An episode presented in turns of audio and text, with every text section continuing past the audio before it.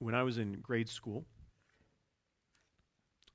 a girl we'll call Margaret more or less ran the playground.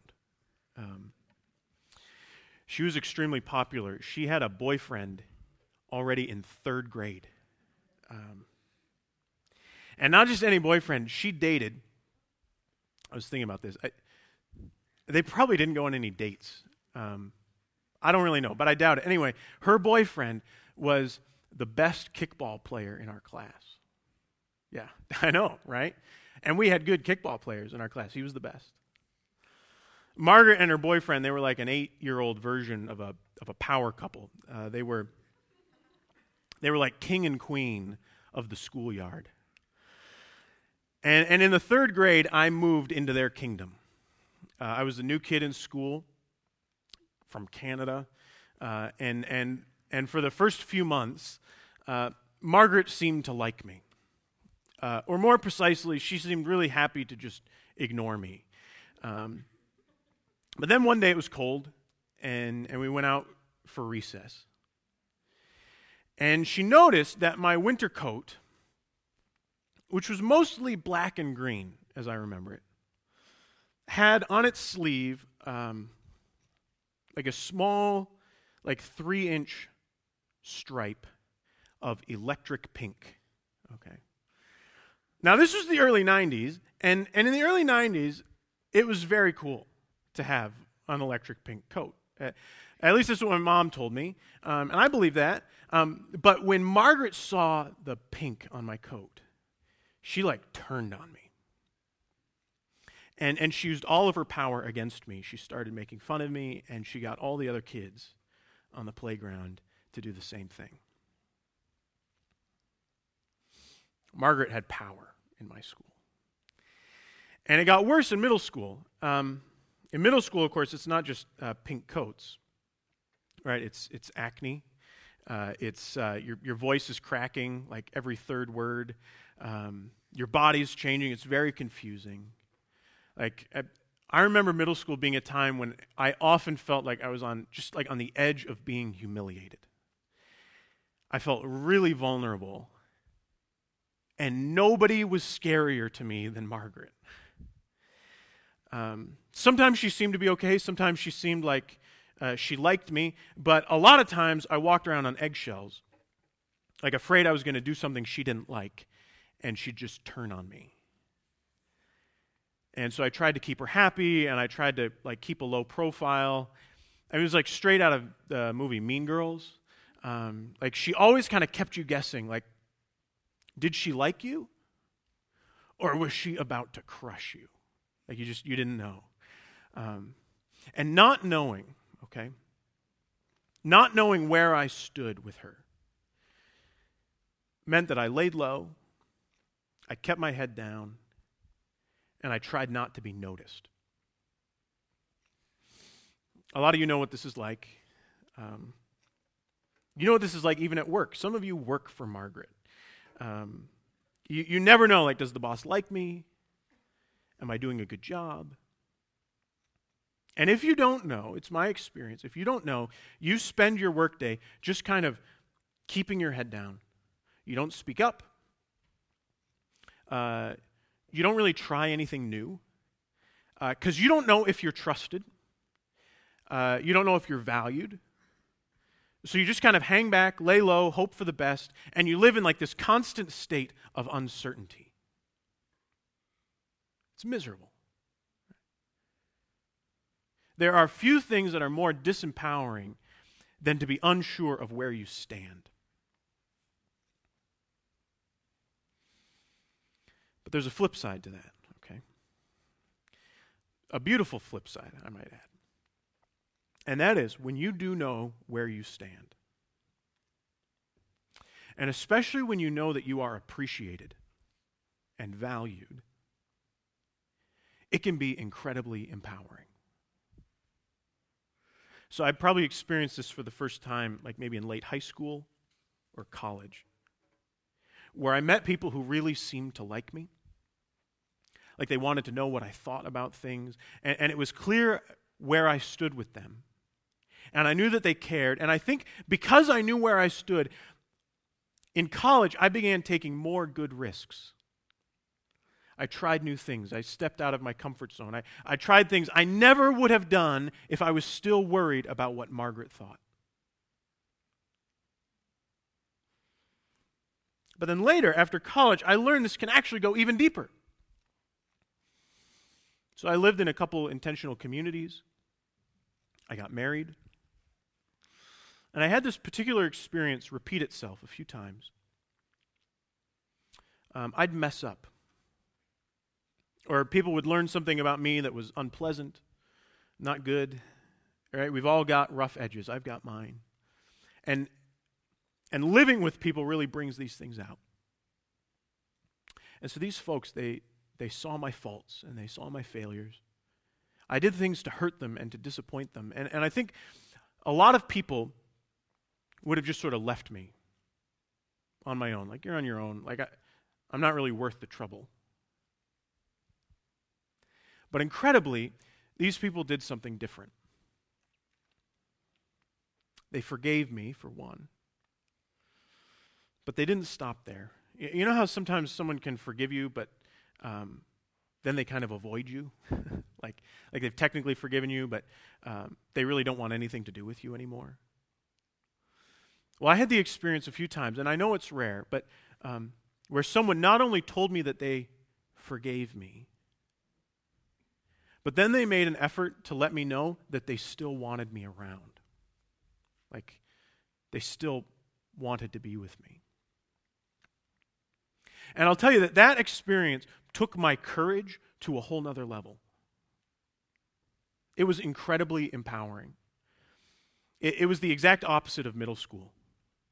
Right? For once, I knew where I stood. I knew I was valued and accepted. And even the people who knew my faults found a way to stick with me. And all of that, I think, freed me to take risks and to be creative and to step out of my comfort zone in ways I never could have done otherwise. You might think about it this way.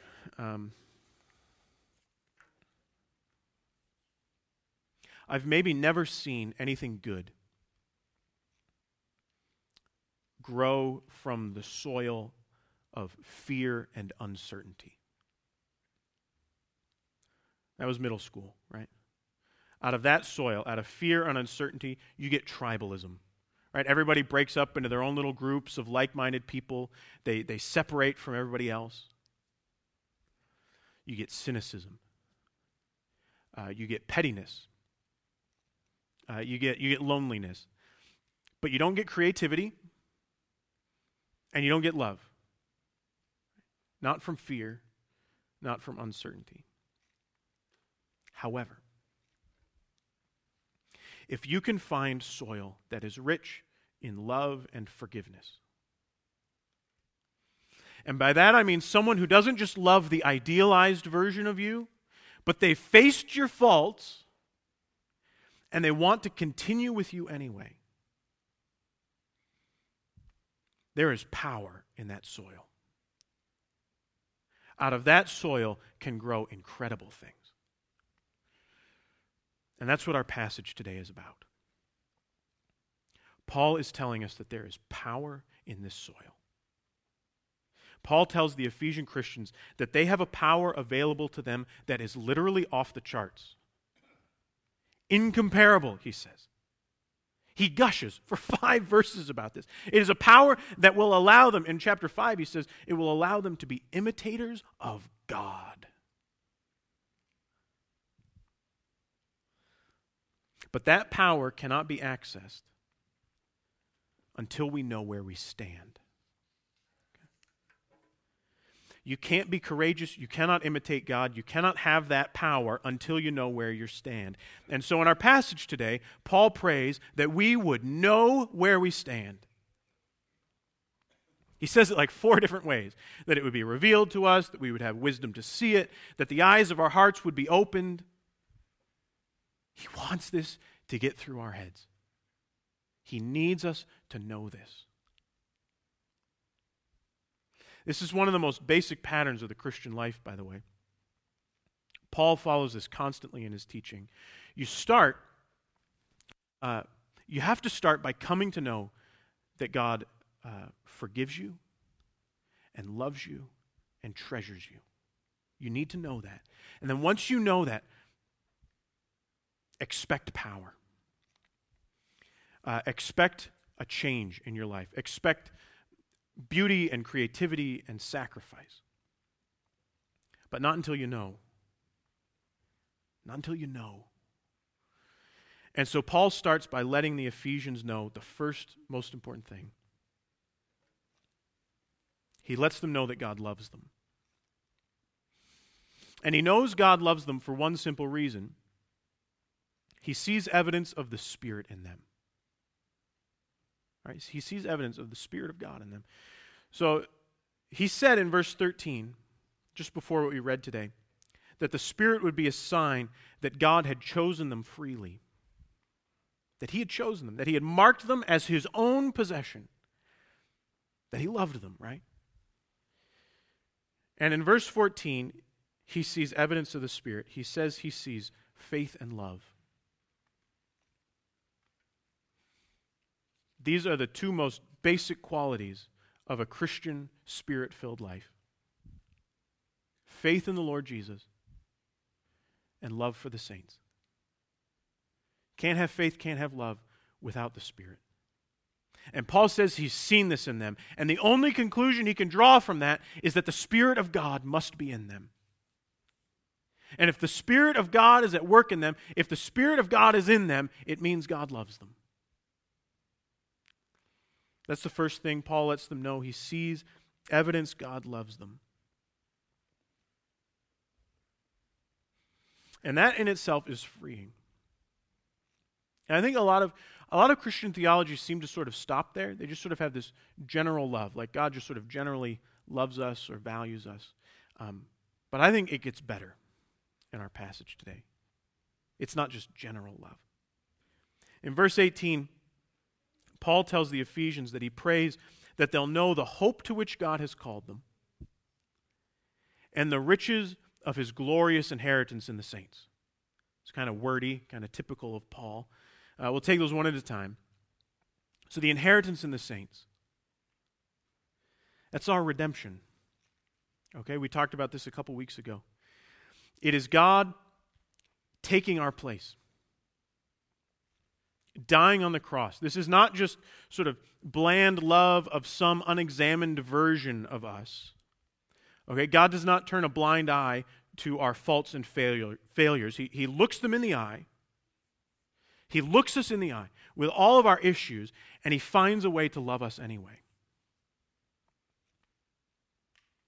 That's the cross. That's what the cross is. It's God saying that our sins matter, that they really hurt people, that they really hurt God, that they really need to stop, but that he's not going to let our sins stop him from loving us. So that's the inheritance in the saints. And then the hope to which he has called us. I think that's a reference to verses 9 and 10. We talk about this every week. It is this plan that God has to bring all things together under Christ.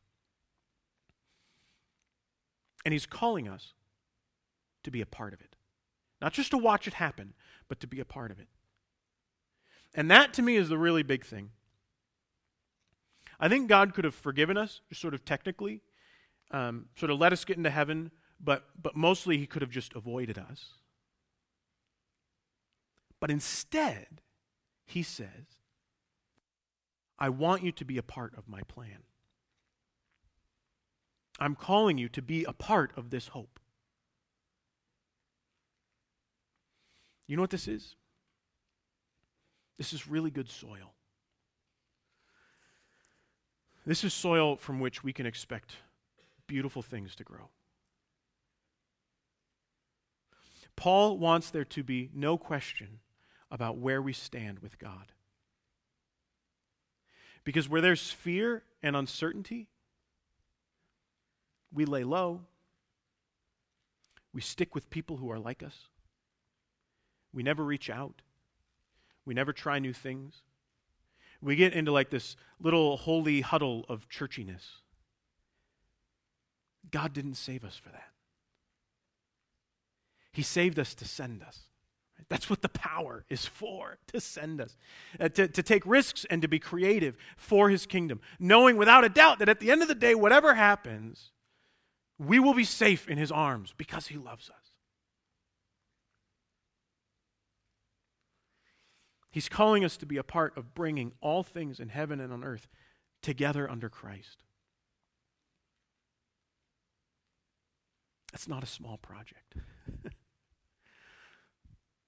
And I think we should probably expect that our part in it will not always be easy or comfortable. So maybe for you it means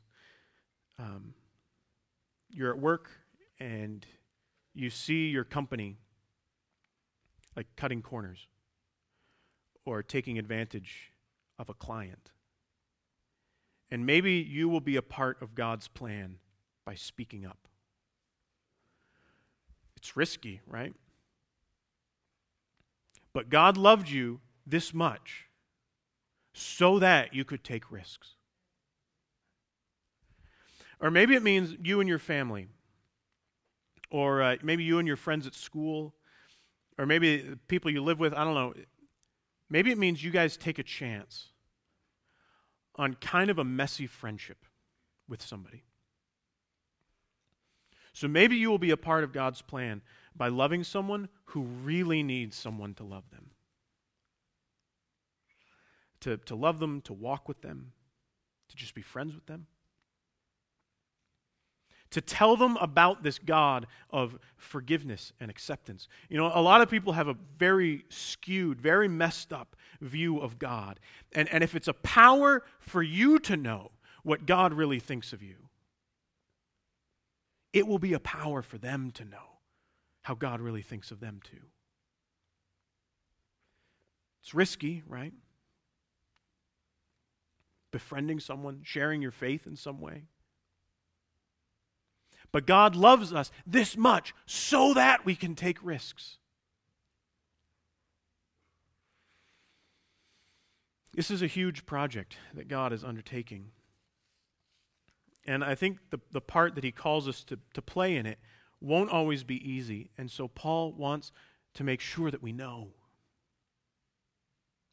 I think Paul has this conviction that if we knew God truly, it would change us. If we really knew how God saw us.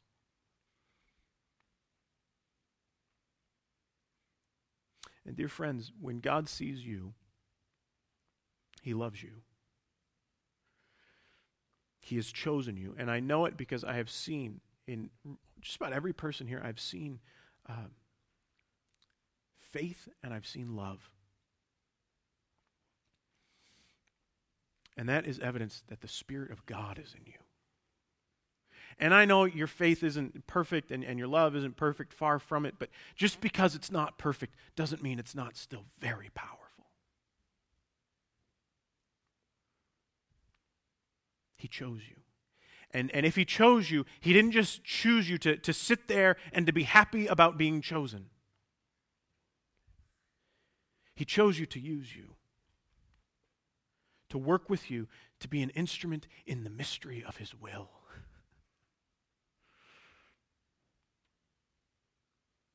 So dear friends, my best advice is to pray.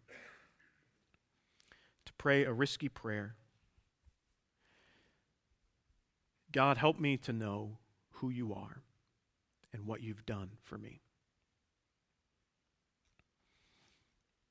And then give me the wisdom and courage to step out of my comfort zone, to be a part of your plan. In Jesus' name, amen.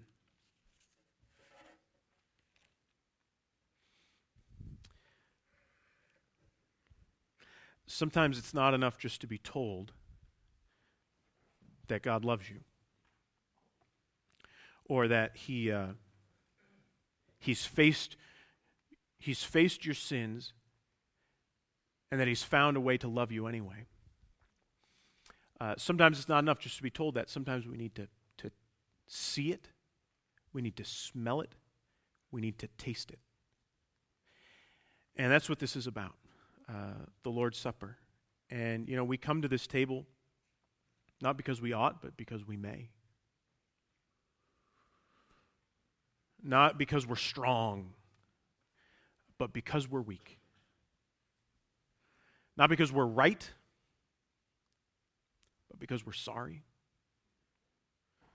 Not because we're whole, but because we're broken. People of God, lift up your hearts.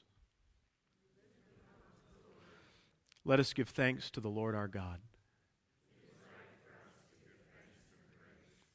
Let's pray together. Powerful and loving God, we praise you.